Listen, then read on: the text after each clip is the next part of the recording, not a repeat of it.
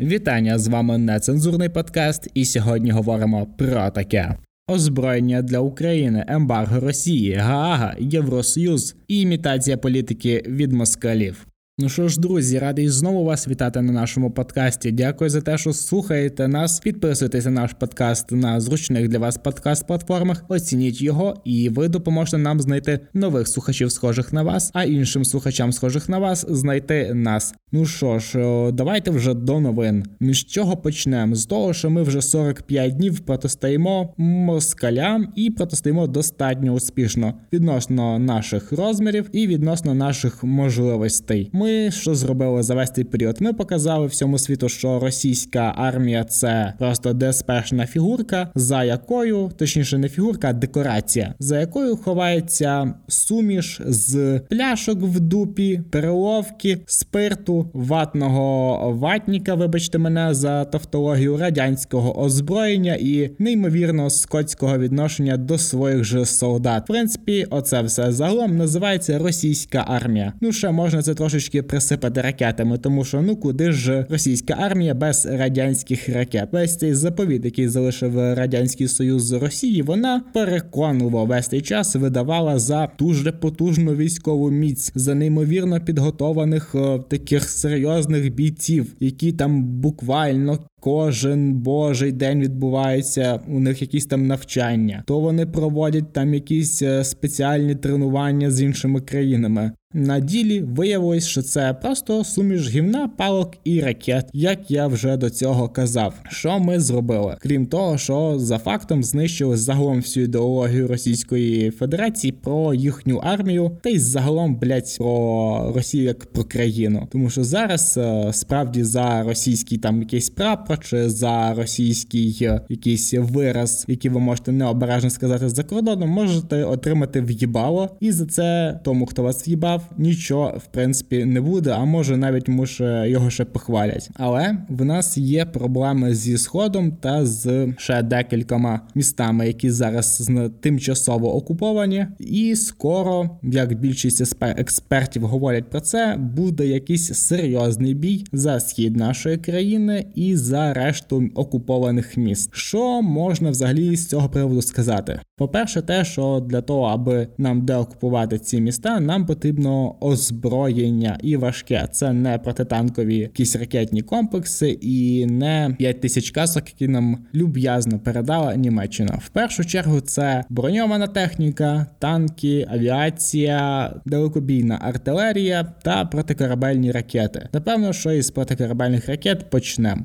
Борис Джонсон недавно приїхав в чергово в Україну і привіз нам з собою 120 броньованих машин та протикорабельні ракети гарпун американського виробництва. Це дуже важлива штука, якраз для нашої оборони, тому що Росія зосередила фактично весь свій військовий флот в Чорному морі, заблокувавши його і замінувавши само собою звичайно наперед, для того, аби погіршувати економічну ситуацію в Україні. Це достатньо погано бляха для нас, але в нас є можливість знищити весь російський флот фактично одним разом і загалом відправити це все лайно на дно або в дуже відомому напрямку вслід за тим самим кораблем, який хотів е, на острів Зміїний. Так от, е, взагалі, Борис Джонс багато разів казав, що він улюблений мій персонаж, тому що він достатньо дивний і чудний чувак, але він жорстку має таку позицію, що стосується Російської Федерації, і якраз вона з'явилась після того, як Британія вийшла з Європейського Союзу. Ця країна нам допомагає і фінансово, ця країна нам допомагає і на дипломатичному рівні. Нагадаю, що Британія. Була першою країною, яка почала заморожувати рахунки російських олігархів, першою країною, яка заморозила російські оці золотовалютні резерви. Там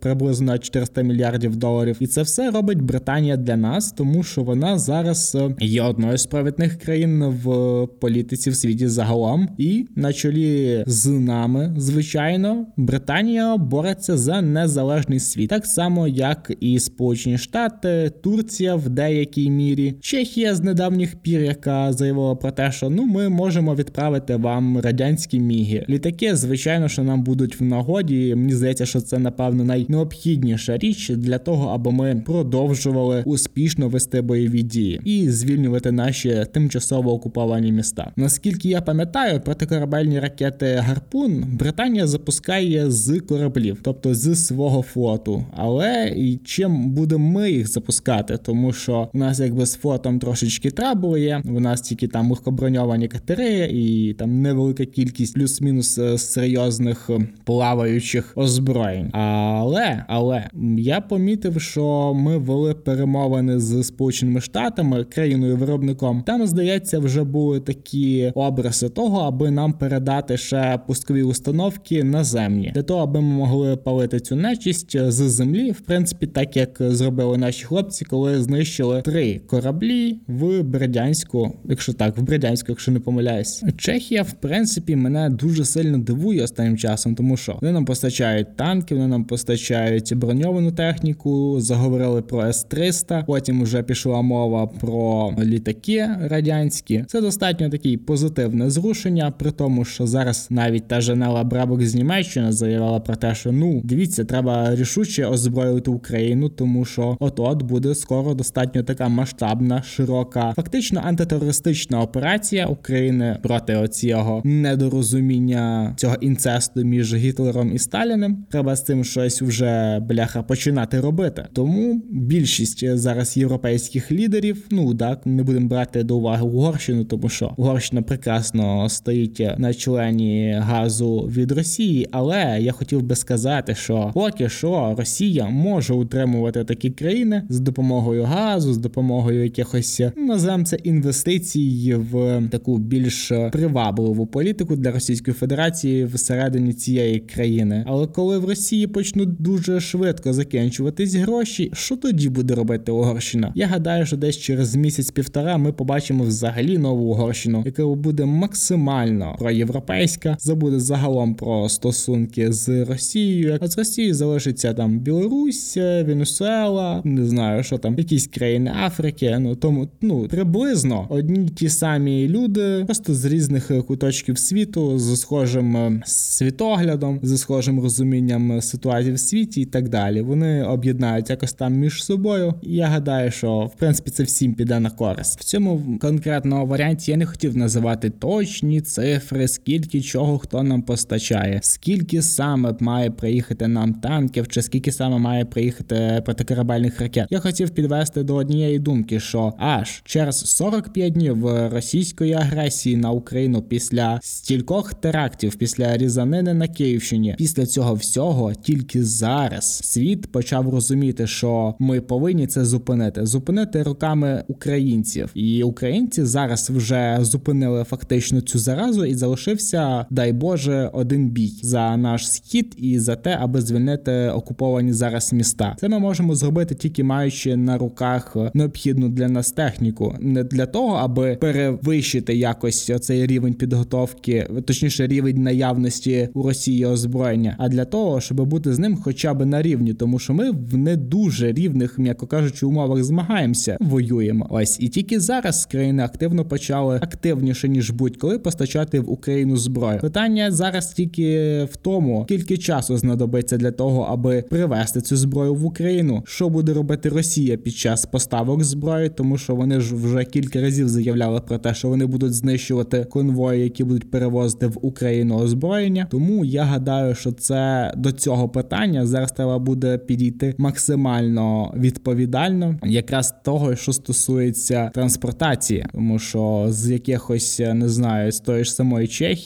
чи з Британії є вірогідність так, що Росія буде ну продовжувати робити якусь серйозну хуйню. Про що в принципі заявив Кулеба, що Росія буде намагатись нам завадити в отриманні цієї зброї, буде створювати загалом якусь таку інформаційну кампанію, яка буде нас не дуже гарно показувати, м'яко кажучи, в контексті війни. Росія забуває на те, що після того, що вона зробила 24 числа минулого місяця, ніхто вже не дивиться російські канали, е, ніхто вже не слухає російську пропаганду. Більшість російських ресурсів давно вже забанені. Росіян, в принципі, людей з російським паспортом сприймають просто як кінчених в цьому світі. Тому Кремль може звичайно пробувати щось зробити, але який з цього буде ефект, я сумніваюсь, що він буде взагалі не тільки зброєю єдиною, ще такою штукою, як ембарго. Буквально на днях Україна ввела ембарго торгівельний, що стосується Російської Федерації, повністю заборонивши торгівлю з цією недокраїною. Таким ж самим шляхом ідуть прибалтійські країни, Польща.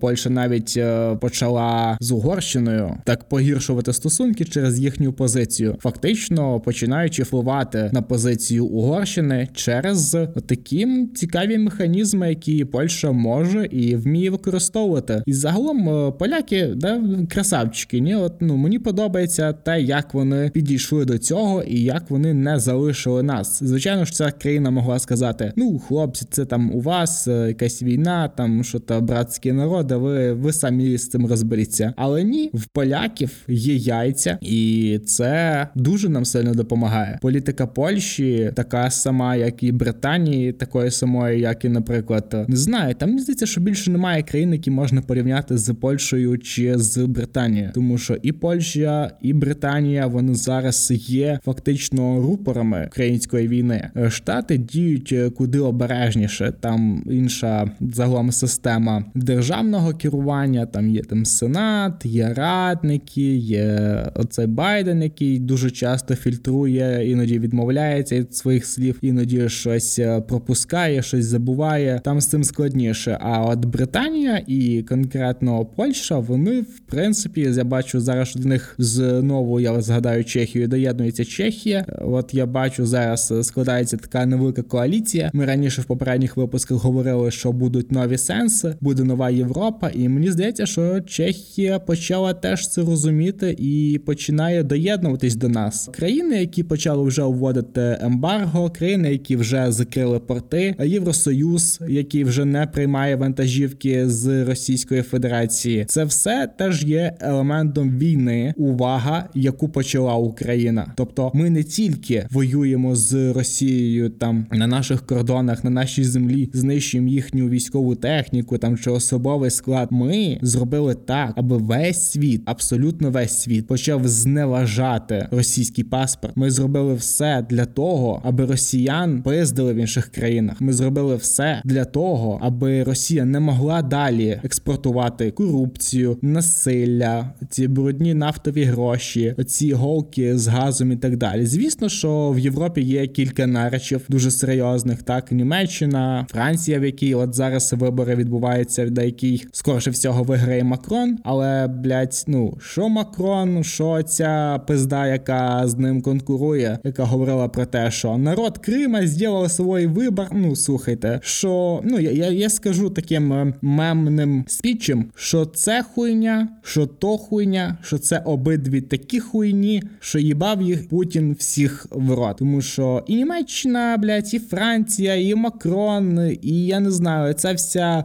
це збіговисько наречів. Так, збіговисько наречів, які не мають якихось е, моральних цінностей, якостей, які могли б бути в європейців. І тому я, як казав раніше, що Європа дуже зараз сильно змінить фокус, тому що Європа це цінності. Не знаю, як для кого. В моєму розумінні за загалом Євросоюз, європейські цінності, так? Цінності людські, в першу чергу, свобода, варіанти самовираження, не знаю, вибір, так далі. Ну, типу, демократія, свобода, ці всі речі, це є європейським рішенням, європейським якимось орієнтиром, а не блядь, газ, нафта з країни, де люди живуть бідні, е, де люди сруть е, в очко, де люди пиздяться за цукор і так далі. Німеччина, Франція, ці всі країни вони бачать, що відбувається в Росії. Вони бачать, як москалі святкують день перемоги. Вони бачать, як москалі поливають лайном і ту ж Францію, і Німеччину і так далі. Але що не зробиш заради того, аби хватанути ще одну дозу газу чи нафти з Російської Федерації? Подивимося, що там буде з цим шостим пакетом санкцій. Але я гадаю, що ембарго вже вдариться достатньо серйозно по Росії. Цікаво, скільки ще ще центральний банк Росії зможе утримувати рубль, тому що рубль вже так знаєте, росіян сказали для них, що от дивіться, якщо з рублем все нормально, значить в країні теж все нормально. Там піднімаються ціни, рубль не піднімається, все добре. Там не знаю, почали красти дитяче харчування в магазинах. Ні, все нормально. Рубль ж не піднімається, не піднімається. Там почали робити пелюшки з підручних якихось е, засобів. Все нормально, рубль ж не піднімається, не піднімається. Чудово. Але рубль зараз вже так далеко від ситуації в Російській Федерації, що це його вже нічого не пов'язує. Всі ж е, в світі розуміють, що Росія так е, таким неприроднім шляхом так підтримує рубль, заливає туди купу бабла, зливає свої золотовалютні резерви для того, аби утримувати курс рубля. Всі ми знаємо, що дефолт рано чи пізно настане. Може рано, може пізно. Я гадаю, що орієнтовно десь влітку е, росіяни з такі от почнуть е, почнуть більш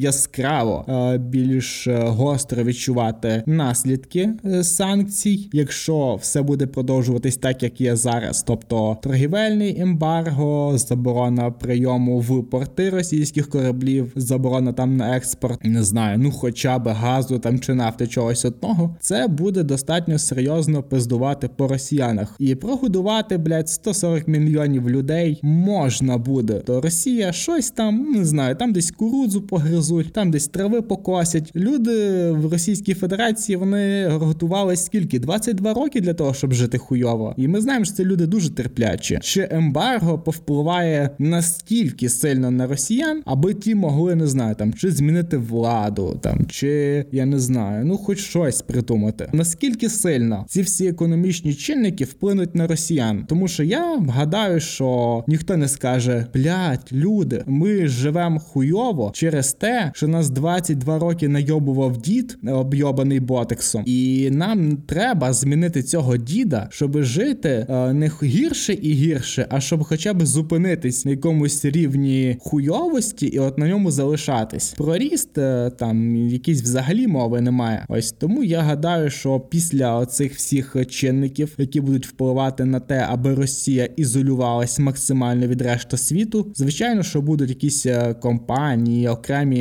країни, які будуть постачати підсанкційні товари, які будуть постачати якісь можливо елементи розкоші, ну тип по типу айфонів там чи дитячих підгузок, але це буде так для обраних людей. Звичайним росіянам, як колись сказав Путін, в Северній Кореї вони готові траву жрати, но ракети ядерні не віддадуть. Я гадаю, що приблизно такий сценарій Путін і бачить от для цих своїх, я не знаю, як це назвати, люди, які готові жерти траву, які в принципі зараз цим займаються. Ну не знаю, придумайте назву в коментарях, е, бляха, під цим подкастом. Мені буде цікаво почитати, а це допоможе нам загалом пошукати і знайти обов'язково ще слухачів, схожих на вас. Що ж, об'єднаємо, напевно, Гаагу і Євросоюз. Всі ми знаємо, що таке суд в Газі. Суд в Газі, який розслідує злочини проти світу, проти людяності. Відповідно, що це фактично створений суд для того, аби судити Російську Федерацію. Якщо ви пам'ятаєте, ще він з 2014 року розслідує справу щодо збиття Боїнгу MH17, який збили з окупованої території нашої держави російським е, буком. Скільки там близько 140 40 людей померло на борту. Більшість з них якраз люди, які і живуть в Нідерландах, де і знаходиться цей суд. Суд іде вже більше семи років, більше шести, помиляюсь. Ось і до сих пір немає ніяких якихось чітких висновків. Суд іде, йде, іде, йде, і нічого в принципі не відбувається. Зараз, як заявив Малюська, 42 країни в світі подали позови щодо розслідування оцих всіх злочинів, які робить Російська Федерація в Україні. Україні. Це спонукає суд в Газі працювати ще швидше. І загалом реакція суду в Газі була достатньо швидкою. Там буквально за лічені дні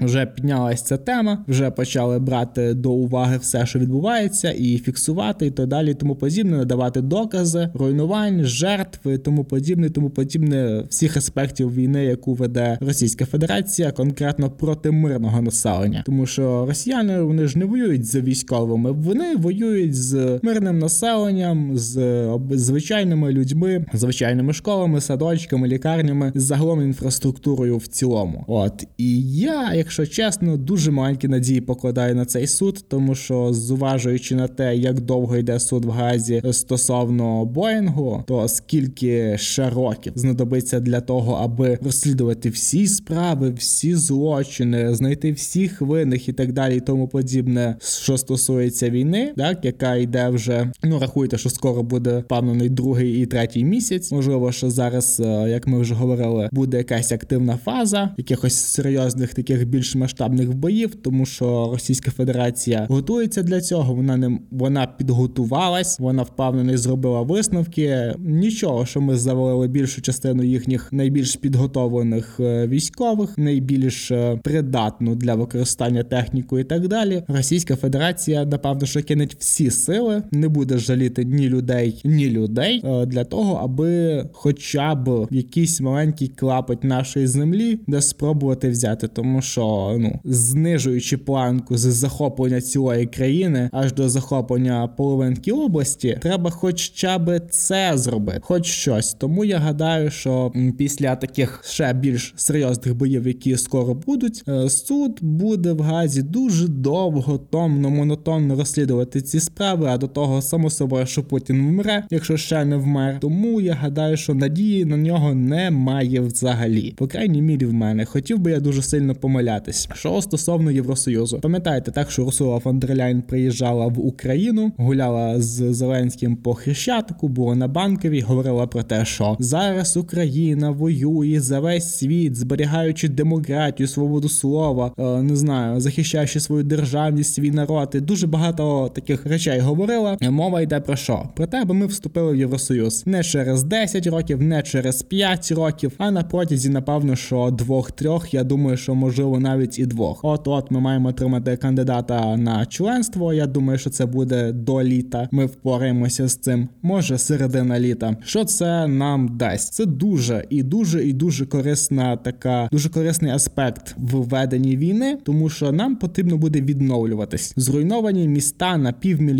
на мільйони. То дуже багато є звичайних, як би так е, сказати, просто збитків фінансових втрат нашої держави через те, що ми нас просто поруч сусіди довбойоби. Євросоюз загалом він більше фокусується на економіці, на тому, аби прирівняти країну до економіки загалом в середньому євросоюзу, для того, аби з ним було легше працювати. І кошти, які залучає євросоюз, ну якщо я не помиляюсь, то в Польщу так це було там десятки мільярдів євро. І ось Е, чому, коли ми приїжджаємо в Польщу, ми кажемо, блін, коли ж це Польща так сильно встигла. Вона не встигла, її просто добре зарядили баблом. І аспект е, членства в Євросоюзі для нас зараз, напевно, що є найбільш пріоритетним, тому що це та організація, яка допоможе нам відновитись якнайшвидше. А такі країни, як е, моя улюблена Німеччина, Франція, будуть нам платити за це, тому що зараз, коли вони позасували язики в дупу Путіну, вони якось здається там щось переживають, щось розказують, що ось там треба воювати, ось вам озброєння суперрадянського зразка. Ну так, вони надалеку. Але рано чи пізно вони будуть гадати про те, що блін, а там ж була війна, і ми ж європейські країни, ми ж представляємо Європу собою. Де ж ми, блядь, були? Ці люди будуть відкуповуватись. Само собою ж нам будуть рашка вставляти палки в колеса,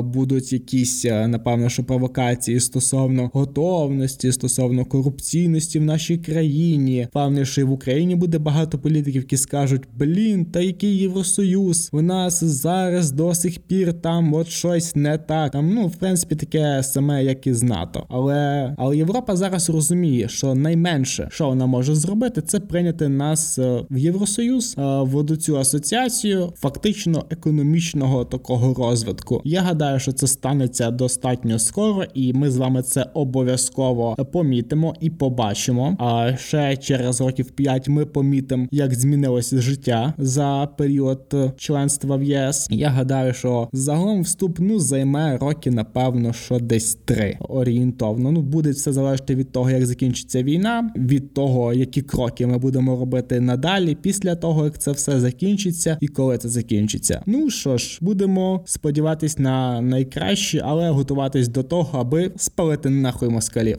Путін і Лукашенко, блять. Наша пісня гарна і нова. Починаємо її знову. Що можна зробити, коли тебе не поважає жодна країна в світі, не поважає свій народ? Ваш вас вважають кінченими. Ви останні диктатори. Ну, бля, я не знаю, не знаю, що кінчені загалом, просто кінчені. Причому обидва. І що Путін так щось дуже давно вже не виходив з бункера. Там Лукашенку довелось недавно покататись, пограти в хокей, отримати клюшкою по зубах для того, аби хоч хтось звернув на нього увагу. Тому що після того як він порозказував усім, і звідки на Білорусь готувався напад і так далі, і тому подібне, доводиться робити ось знову ці політичні каван сценки про те, що ви збираєтесь разом і щось блядь, типу вирішуєте. Лукашенко буде просити бабків Путіна. Путін буде казати, да-да, добре, щось ми тобі дамо, але нам треба, аби все таки військові з Білорусі йшли в Київ. А вже не треба. Ну вже не треба. І якось бля, як вмудряються взагалі зустрічатися ці двоє людей, які настільки сильно один одного ненавидять. Ненав... ненавидять. Путін намагався захопити весь цей час Білорусь, і Лукашенко від нього весь час зйобувався. Але після того як там повиходило купа людей, почались акції проти того, аби Лукашенко був надалі самопроголошеним президентом. Йому нічого не довелось робити, крім того, аби піти на колінці до Путіна. Ще коли Білорусь трошки присипало санкціями, ну вже взагалі варіантів не залишилось. Путін та ж сама хуйня. Ще більші сраці, що країна, що геополітика, що санкційна політика інших країн відносно Росії з кожним днем буквально погіршується. Ми з вами тільки сьогодні говорили про ембарго. Ми говорили про заборону інвестицій в, в Росію. Ми говорили про знищення фактично армії Російської Федерації, знищення її боєздатності на найближчих 10, 15, а то й 20 років. Що в таких випадках можна зробити для того, аби якось покращити свій стан, як хоч не насправді, то візуально. Звичайно, що можна зустрітись з цим старим добрим злим другом на космодромі Восточний і обсудити ситуацію, сложившуюся вокруг України. Ой, блять, ну нахуя? Ну ну для чого це? Для кого ви це робите? Що може вирішувати в принципі Лукашенко? Ніхуя. Що може вирішувати зараз Путін? Теж ніхуя. Яку ситуацію обговорити? Лукашенко так наїбав діда, блін, з цими військовими, що поки Лукашенко морозився, морозився, морозився, морозився, морозився, морозився. То й Путін вже, блять, передумав Крим, е, тьфу, блять, Крим, передумав Київ брати. Так Лукашенківські війська й не зайшли на територію України. Ну так ракети позапускали, так запустили в Київську область е, з території Білорусі військових російських. Самі білоруси воювати не пішли. Про що ці двоє зараз можуть говорити? Якраз на космодромі Восточний, в той період, коли компанія Ілона Маска, блять, за рік фактично знищила оцей бізнес Російської Федерації з доставки вантажів на МКС. Про що ви можете говорити? Що ви можете обсудити? Ще й на космодромі. Як чітко прослідковується оця радянщина? Давайте, короче, соберемся на космодроме Восточный возле какой-то красивой ракеты, а вы меня оденьте в этот комбинезон, как я будто был космонавтом и поехал за картошкой на Луну. Сфотографируйте меня, я вам сейчас покажу, откуда на Землю должно было быть наступление инопланетян. У меня и карта з собою є. Ну що це буде? Ну що це буде? Ну для чого це? Хто на це зверне увагу? Я ну я справді не вірю в те, що і Путін, і Лукашенко до сих пір думають, що є люди в країні, які подивляться цю хуйню по телевізору і скажуть: бля, оце зібрались світочі світньої політики. Люди, які вершать, фактично творять історію зараз цього світу. Про що це говорити? Для кого ця бесіда? Ой Боже, я я не знаю. Бо типу мені блядь, дуже складно. Я прочитав новину, що це ще буде на цьому е, космодромі Восточний. Я такий думаю, боже, там стільки бабла спиздили. Це ж фактично пам'ятник російській корупції. І що далі? Ну що ви там візьмете Рогозіна, голову Роскосмоса, одінете його в кокошник. е, Що ну ну, типу, для чого це? Я не бачу ніякої причини для якоїсь зустрічі. Про що ви поговорите? Поговорите, з ким ви будете говорити, хто вас буде слухати найголовніше. Це абсолютно не важливо, тому що для мене особисто для нашої команди важливо самі ви за те, що ви нас слухаєте, на нас підписуєтесь і ділитесь нашими подкастами, лайкайте їх. Дякую вам велике. До зустрічі і хорошого вам всього.